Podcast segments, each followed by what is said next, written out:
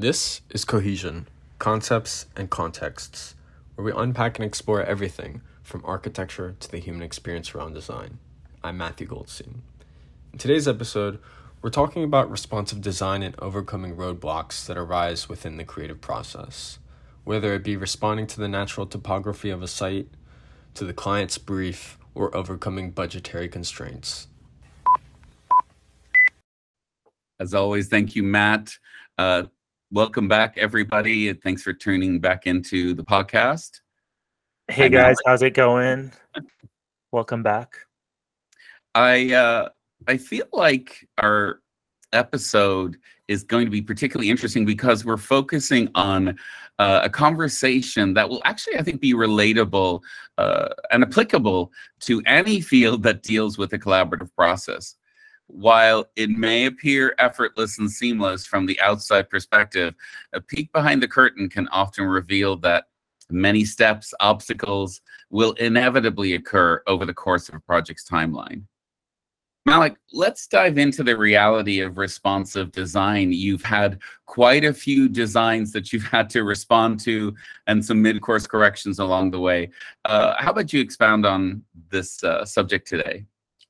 I think one of the mantras that I always go to is to respond and not react Mm, to different scenarios that come up or different uh, obstacles and whatever that may be, whether it's site responsive or uh, client responsive, or you know, there's negotiations that you have to make. I think it's really important to work and negotiate with the process and with the people around it and figure out how to navigate those challenges uh, and hurdles to come up with you know solutions as they you know as they occur throughout the process. Um, and i think that to me is more about responding taking the time taking two steps back one step forward and sorting out like what the bigger picture is and then making an informed decision that way you're responding and not reacting I think that's uh, that's astute of you.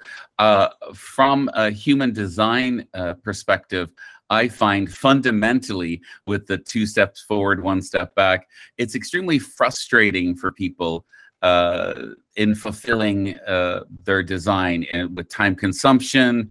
Uh, it doesn't happen overnight, these projects. Um, the key to knowing when to speak, when to listen, when to respond, I think these are all uh, a natural part of your tenure as a designer. Um, what is the the points you want to bring up when it comes to the actual process of working with others? What's a couple things you want to um, focus on? I think it's really important to expect the unexpected, um, navigating issues or solutions with clients, budgets, uh, different environments, different terrains you're working with, uh, uh, different personalities. There's all of these variables that come to Variables, yeah. play. you know what I mean? There's Yeah. like a lot of a lot of that you have to navigate, and I think that's where it's really important to be able to stay ahead of the curve and um, understand the process as a whole, be confident in your skill set and what you're putting out, especially something as so subjective or conceptual as uh, you know architectural work sometimes. Um, and you're going you're you're having all of these general contractors and different vendors and uh, trades dissecting your work and not necessarily questioning it, but assisting in realizing it. And things do come up. So I always say to not fall too much in love with your with your work yet, but fall in love with the Mhm, mhm. process and expecting that unexpected because that's where really the beauty of the outcome starts to come to life. Yeah, I think uh, the outcome versus the vision, and you mentioned it in a previous podcast that you can't uh, attach yourself to the outcome and be stubborn. Uh, I think you've done a pretty interesting job of responding and predicting uh, situations that can occur. Um, and obviously, it's easier said than done. Uh, but we're talking about how to respond in a smart way um, to these ob- objections, to these issues, these obstacles that can occur. Um, can you think back in the early days when you were confronted with complicated challenges while you experienced uh, right out of the gate. So you're hungry, you've got a strong vision, you're creative. Tell us about some of the things you had in your earlier projects. Yeah, and I just want to also pinpoint that it's these part of the whole design process is planning. So you're planning mm-hmm. everything out. And so it's not mm-hmm. like we're floating around and just kind of responding to things or reacting to stuff. This this is very specific, you know, yeah. dialed in things that is taking months to develop, but things do come up. You know what I mean? So mm-hmm. you have to be able to navigate them. And so I think we're talking about negotiating with the nuances and being strategic with how you're sequencing a project and responding to a site. So, for example, like if you have a lot in West Hollywood that's surrounded by other residences and the proximity mm. is not expansive views, everything is internalized. Um, one of the things that we did was we did the landscape first. And so we did the exterior landscape edge condition, all of the bamboo, and building out that whole uh, infrastructure from the landscape front at the beginning of the project and protected it throughout construction so we could allow it to grow over that next 18 to 24 months to have um, some serious growth by the time the client moved in for privacy. Um, otherwise, it would be a little bit backwards if we were doing that towards the tail end. And so there was like this fine line between uh, figuring out how to sequence a project forward and respond to a site and thinking about strategy ahead of time um, to be able to work through those hurdles. Yeah, I think it's interesting uh, thinking back on uh, uh, my experiencing you putting bamboo in because you're like, well, I'm putting in a, a, a root barrier so that it's installed. There's going to be no future issues. I'm going to grow the bamboo, then I'm going to strip it to nine feet and polish it, and then there's going to be another 10 feet of bamboo above it. And I'm like, what are you talking about? You haven't even put a foundation. I know, and, and but it's it's it was so it was so important to be able to. There was so much, you know, uh, holding on that back view and figuring out yeah. how to. Um, you know, we weren't in Malibu. There wasn't an mm. ocean view. We weren't mm. looking out onto a national forest. Mm. We were looking at, at, an apartment building, and so it was yeah. very exciting. And but the client wanted to have a serene space that was in a metropolis and that was mm. very central located. And so one of the ways that we could do that was really just work with the parameter condition and internalize everything. So it would it made the architecture that much more important and those moments and vignettes throughout the house um, and integrating nature within all of that. And so that all played a factor. I think it was remarkable to look through your flow throughs and go, um, how are we in Bali all of a sudden? How are we in these intimate spaces and it's completely exotic and tropical? Now, you constantly discussing, you know, projects and intricacies with me over the years, and I, I find it completely fascinating.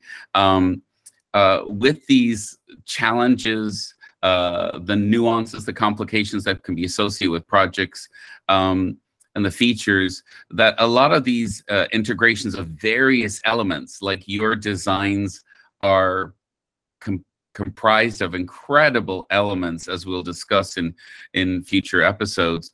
Um, without uh, uh, as you moved forward, you took your challenges even further by challenging yourself to design projects without even basic amenities. So you go from all these incredible water installations and waterfalls to no utilities and no uh, basic amenities um, in which to, ball, uh, to build on. Can you expand on that? That was a really radical expansion of your talent base. I think it was important to go back to my roots and you know work through my thesis work and realize it in a physical real life application and see what that outcome may be. Spent a whole year putting it together and so it was really important to be able to find a site that could fit that exact theme of what i was looking for and those characteristics. And that included budgetary concerns immensely because there was a lot of it was out of pocket um, access to the site. And uh, things that we could work through on an existing footprint. Because uh, the beauty about it was taking what was already there and uh, injecting life into it and mm-hmm. working through that and applying this idea of an icebreaker educational experience about what the concept of off-grid living is. Um, everybody's on board or has more familiar with it now, but you know, seven years ago, that was you know not necessarily a thing people understood that much, and so it was really important to be able to explore what the options were and being out in the desert and understanding that solar energy was you know so important and you could produce so much of it out with clear sun and clear sun and skies um, and being able to take advantage of that and taking advantage of the environment in a way that is not necessarily harmful to the environment but um, you're expand expanding on it i think it's uh it's so enjoyable when you as a designer go out to a place with incredible vistas and views and no perceived amenities at all. Um, and what came out of a blank canvas was innovation and um, inspiration. Can we unpack this a little bit from genuinely a, a, blank canvas? If people saw what you were working with uh, at inception, um, uh, can you expand on that in terms of your designing and honoring uh, the space that you uh, were creating? Yeah, I think it was it's it was a blank canvas to an extent. It was a blank canvas with parameters, and mm. those mm. parameters were preset already and since mm. the Homestead Act that the federal government put together in 1953. Mm. And these outcomes were these, you know, uh, small homesteads that people would be able to build on two and a half acres or five acres of land, and then the government would give that land over to them for free to be able to populate certain areas in the country. Mm. And one being in out outside of Palm Springs and what is now known as Joshua Tree, um, and taking that footprint and using that as that parameters as part of one of my uh, points that I needed to focus on how to work with that, along with budget, along with there's no external utilities anywhere, um, being 2,700 feet above sea level, uh, and understanding and innovating and integrating with the environment around me and being inspired by it. Because we were designing, camping, uh, yes. and, and building all at the same time um, and really becoming one with that whole process. I think uh, I think a sane person might go, um, okay, there is a cement slab, a, a couple of little bits of, of beams, um, uh, no utilities. Uh, why build there? What you're a creative person. Why build there? I think why not? Because I, I, this was before, you know, before people were jumping at the idea of being next to national parks. And I think I really do believe that national parks in our country are like time capsules mm. um, that mm. everyone can enjoy um, from all walks of life. And it's just a place where, you know, everyone can appreciate Mother Nature untouched, uncensored. Um, and being in Joshua Tree and being alongside Joshua Tree National Park, this property was just like the perfect property, and it was so inexpensive. It was so cheap, and it it just it, it made sense to be able to apply to apply and do it there. Um, it just kind of everything fit from looking at all these different properties all over, and it just made it just made sense to be able to kind of explore that. There's zero light pollution, and it had this pre-Petra feel to it, which was mm-hmm. so great and so exciting, mm-hmm. and it you know was reminiscent of my childhood and growing up in the desert, and so it was a really awesome way for me to be able to commute from Los Angeles out east and uh, get a taste of that and be able to work. Can you create a little picture of you're driving from downtown LA from your high rise uh, can you uh, paint a little picture for us of like what what happened when you would drive to your site? Yeah, I mean, we it would a lot of that time would be with uh, just getting out to the desert, and you're driving on. Sometimes you're stuck in traffic, and then you're getting through all of that you know city noise and then all of a sudden you're driving down a half mile of dirt dirt road and you're an unincorporated non-maintained Yeah. land, um, and you're all of a sudden off roading and you know gaining access to something that you need to work on. So, and it's not even just the car part and the commute; it was more about the heavy duty trucks and all of the material that needed to arrive. Yeah. That was a more complicated part than just like a regular vehicle, and the Mhm. complexities that came with that was not fun. So. Oh, how about a fun one when we had removed some of the homestead uh, debris that had accumulated uh, at two in the morning? Uh, something particular happened uh, involving a dumpster. Oh my god. Oh my god. Yeah. It, I mean, things do come up, and it's it's a lot to be able to, you know, it, you are out in the wild, so expect the unexpected in that regard, and you have to again negotiate with those things, whether it's uh, a logistic or things that that are going on. But you kind of just have to sort through that and work through it, and uh, call the right people for help when you need it. Yeah.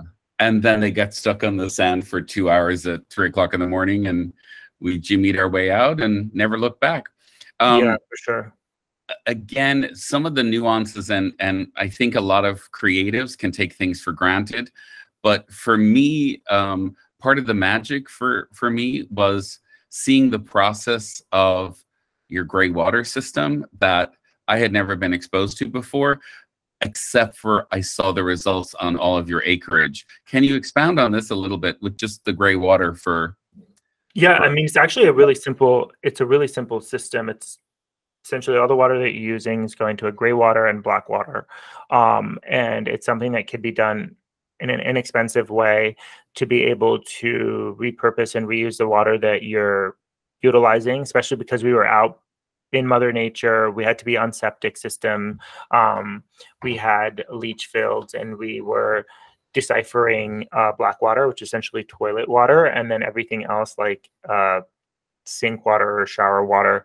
Um, and that gets filtered out, deciphered, and distributed out to the surrounding landscape that's around the structure. And so it was a great way to be able to reuse the water that was already being used to, you know, water and bring back certain species um, that were local to the area because you are in a dry environment and it didn't make sense to set up you know irrigation systems first of all because we didn't even have the the funds for it and it didn't make sense to be able to waste that much water in a state like california. So this was a happy middle ground to be able to reuse what we were already utilizing while allowing it to to grow the surrounding uh, landscape and bring back wild animals and other Well, I think the kind of rewilding of just seeing your acreage turn green and the process of the Joshua Tree tortoise showing up and wandering by and seeing a lynx out in the horizon um, of the property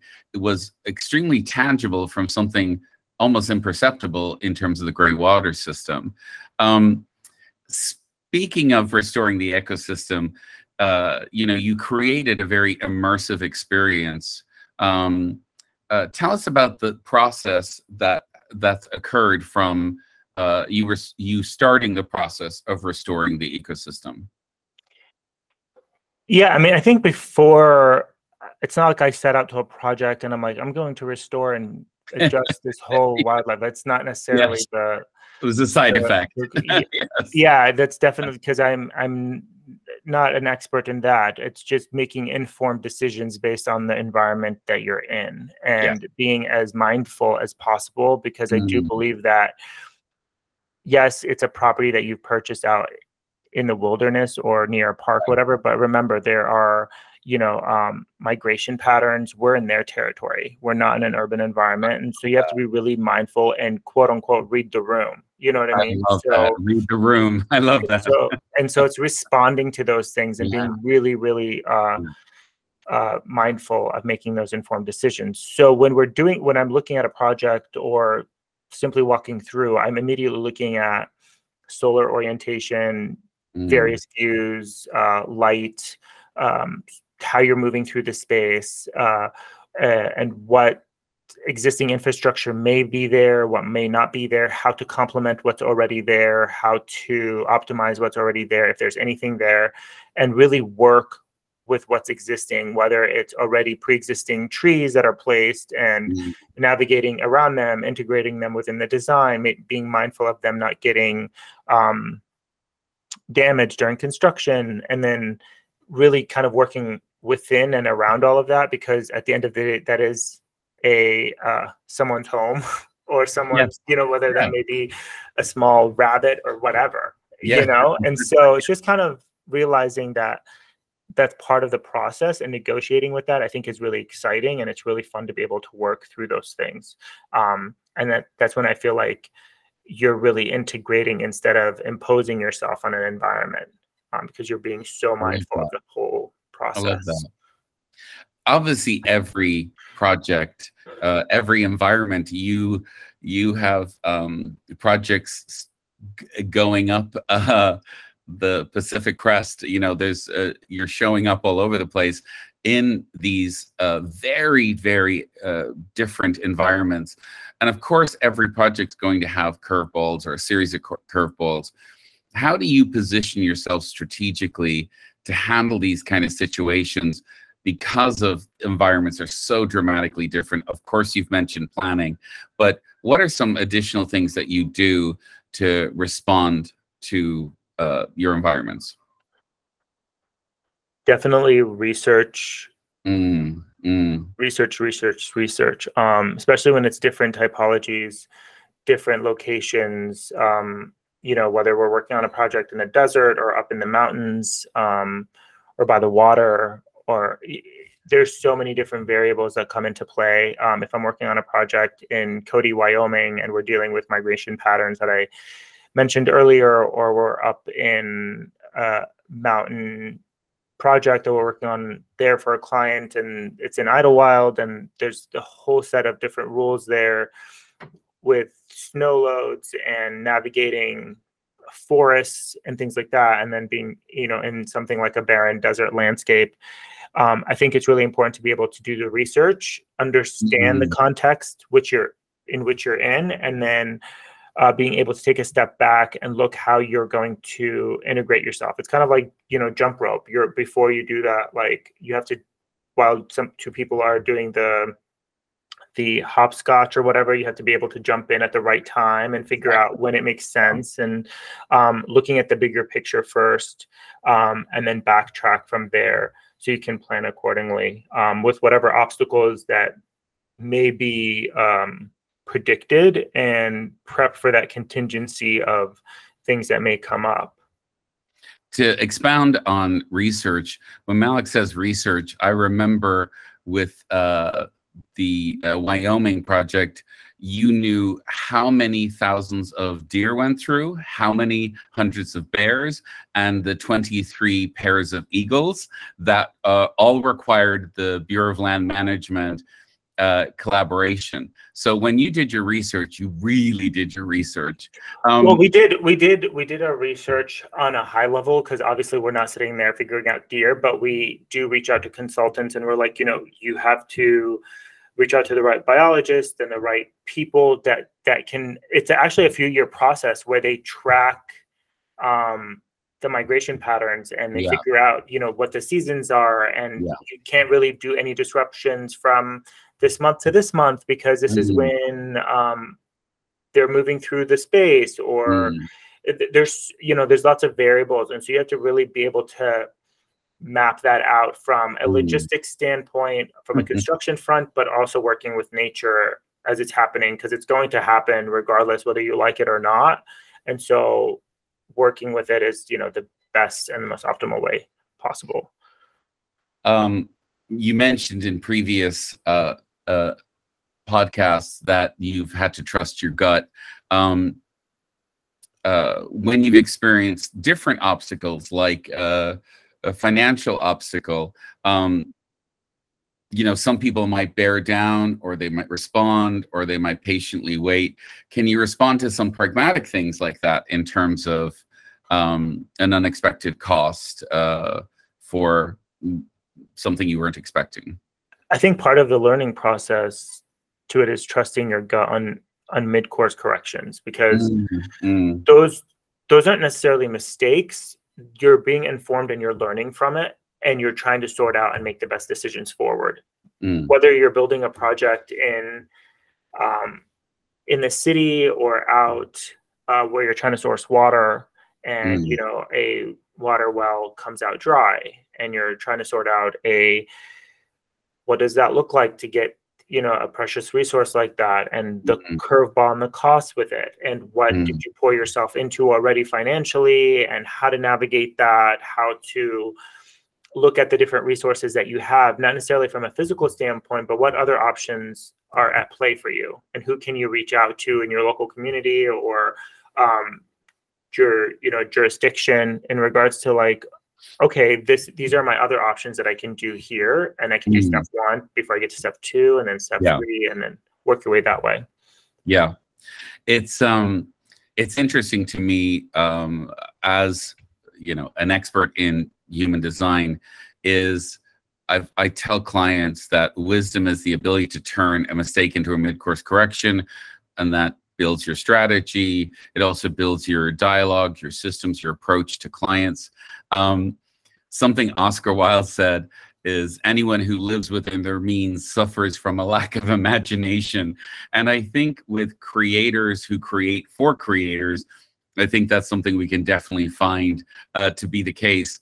Um, you've also, because you create for creators um, in the private sector, in uh, your experiences with creating experiences for the public, um, can you elaborate on an example of a creative person that had something so uh, conceptual and new that wasn't part of the planning that created a bit of a tsunami effect on the planning, the supply chain? Um, how do you temper that? How do you negotiate that with uh, creating for creators?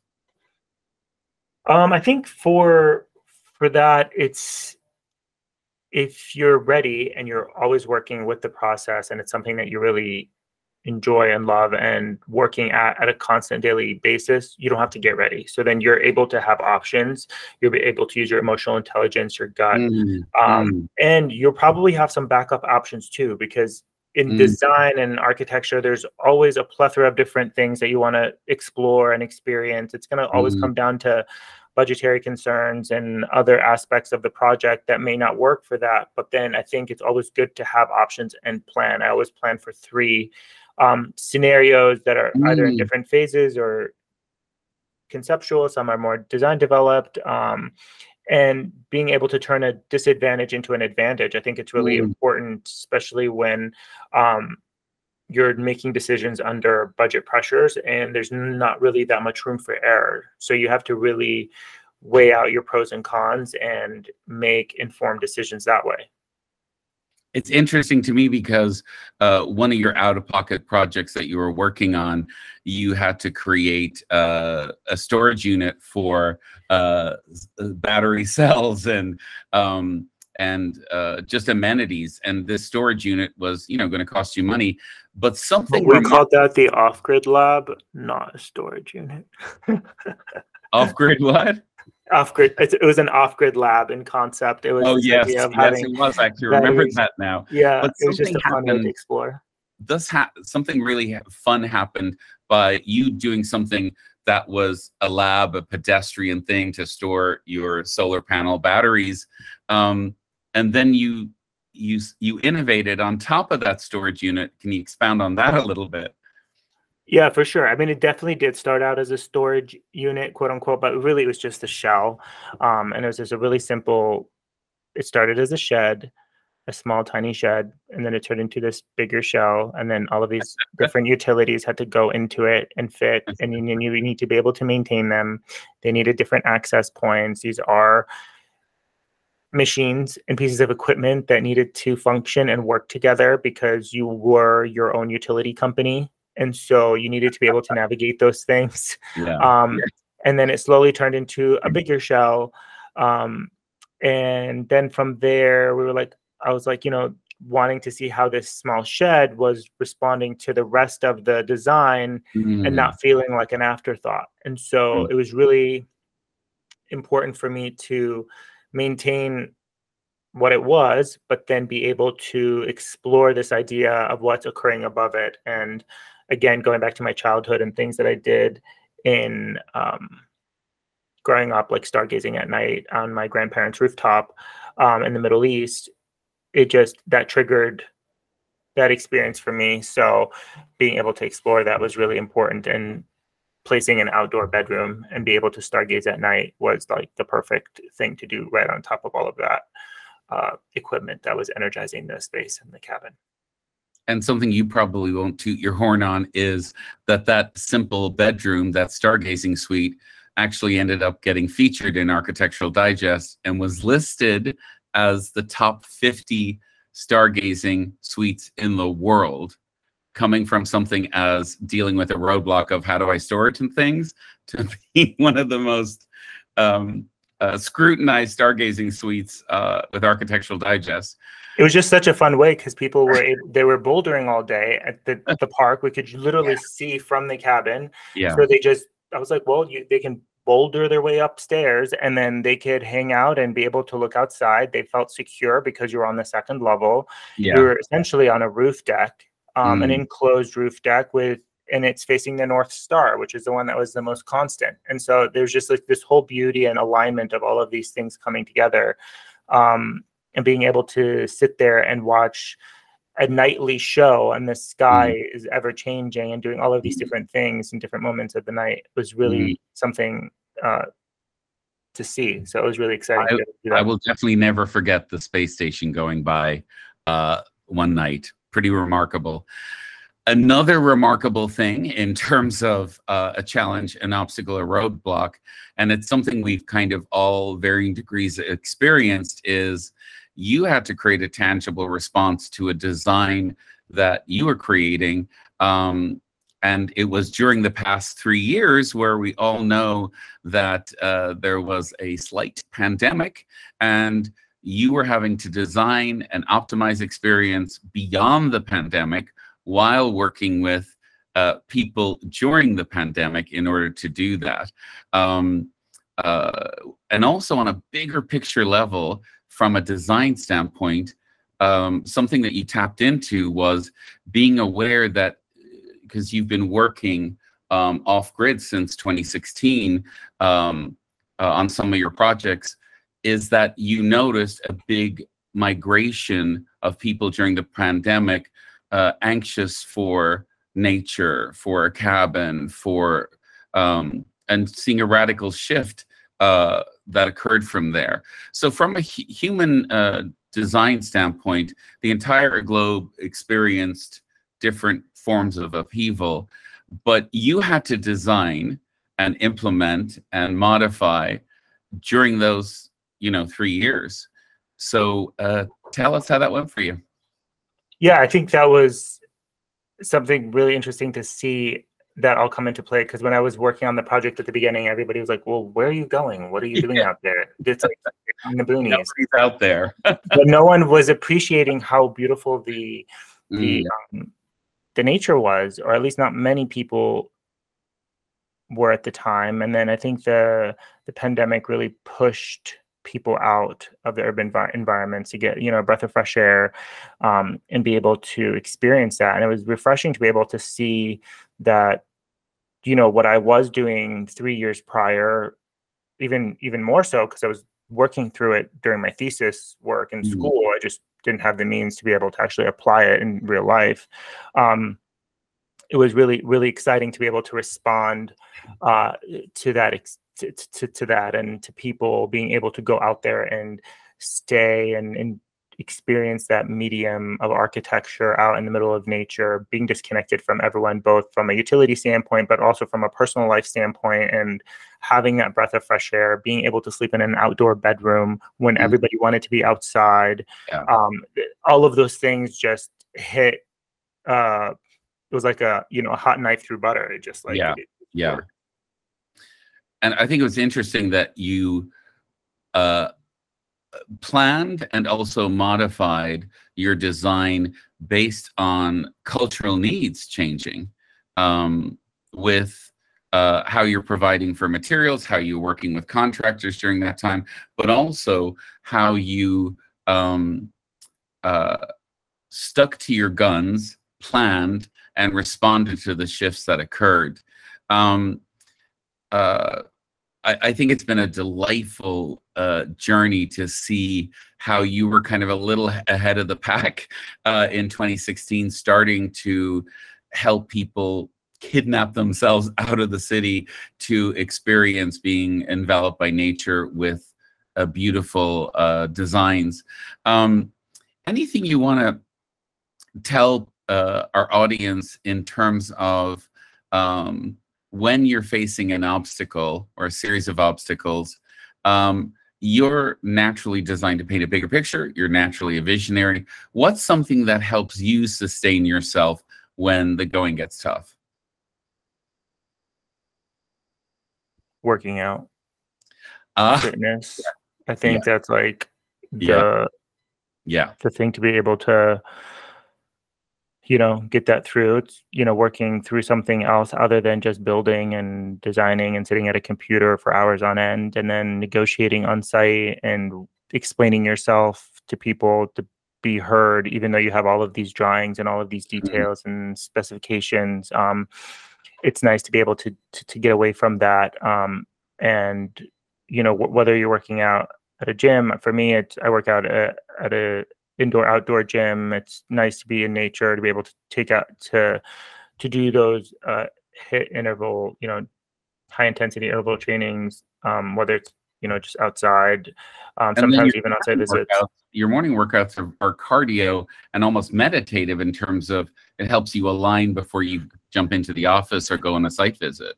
Yeah, it's just it's just really great for blood flow and being able to kind of jumpstart the day and uh, you know get your mind uh, there's nothing like anxiously waking up and scrambling to answer an email it's like a nightmare morning you know to set yeah. the tone for your day yeah. but if you're doing your cardio it's a good way to jump it's almost kind of like jump starting a car getting it warmed up and then you're you know off your off off you go yeah and so i think for me it's really important about about that and well we can a, you know dive into that more from a human design standpoint we're definitely going to dive into that more but um I'm sure if you see Malek on Instagram, you will understand that he does take his, he does take his fitness seriously. But I actually think that's a really refreshing way to end uh, today's pop podcast because it's grounding yourself with self care and then responding to your circumstances versus reacting. And um, all of the things we touched on today, we're going to dive in deeper in additional podcasts. Thanks for listening. Thank you, Malek, as always. Thank you, Thank Matt, you guys. helping us through this. We'll talk to you soon. Yes.